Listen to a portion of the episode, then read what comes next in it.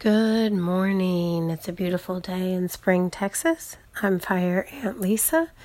Welcome to my Gulf Coast garden. Today's topic is pollination. Pollination is the process by which the pollen is transferred from flower to flower and thus a fruit can be fertilized. And once fertilized, the fruit will grow.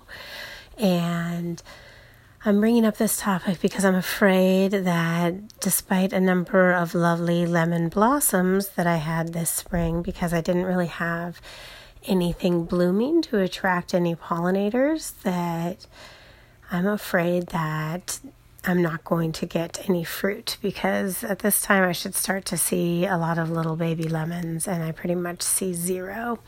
And when they were blooming, I didn't see many bees, and I was concerned about that, but you know, it's just a few days. You can't really produce bees, and it also just is a good reminder of, um, you know, how we can all work together that if we all start trying to have a few more pollinating plants in our yard, that'll support each other because we'll probably all end up with different things going off. That means blooming at different times.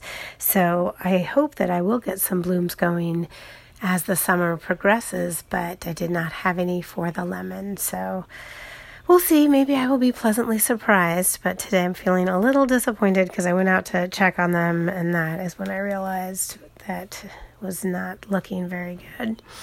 All right, well, thank you so much for listening. I'm Fire Ant Lisa. If you have any questions, um, get in touch with me at my email list, fireantlisa.com. Have a great day. Bye bye.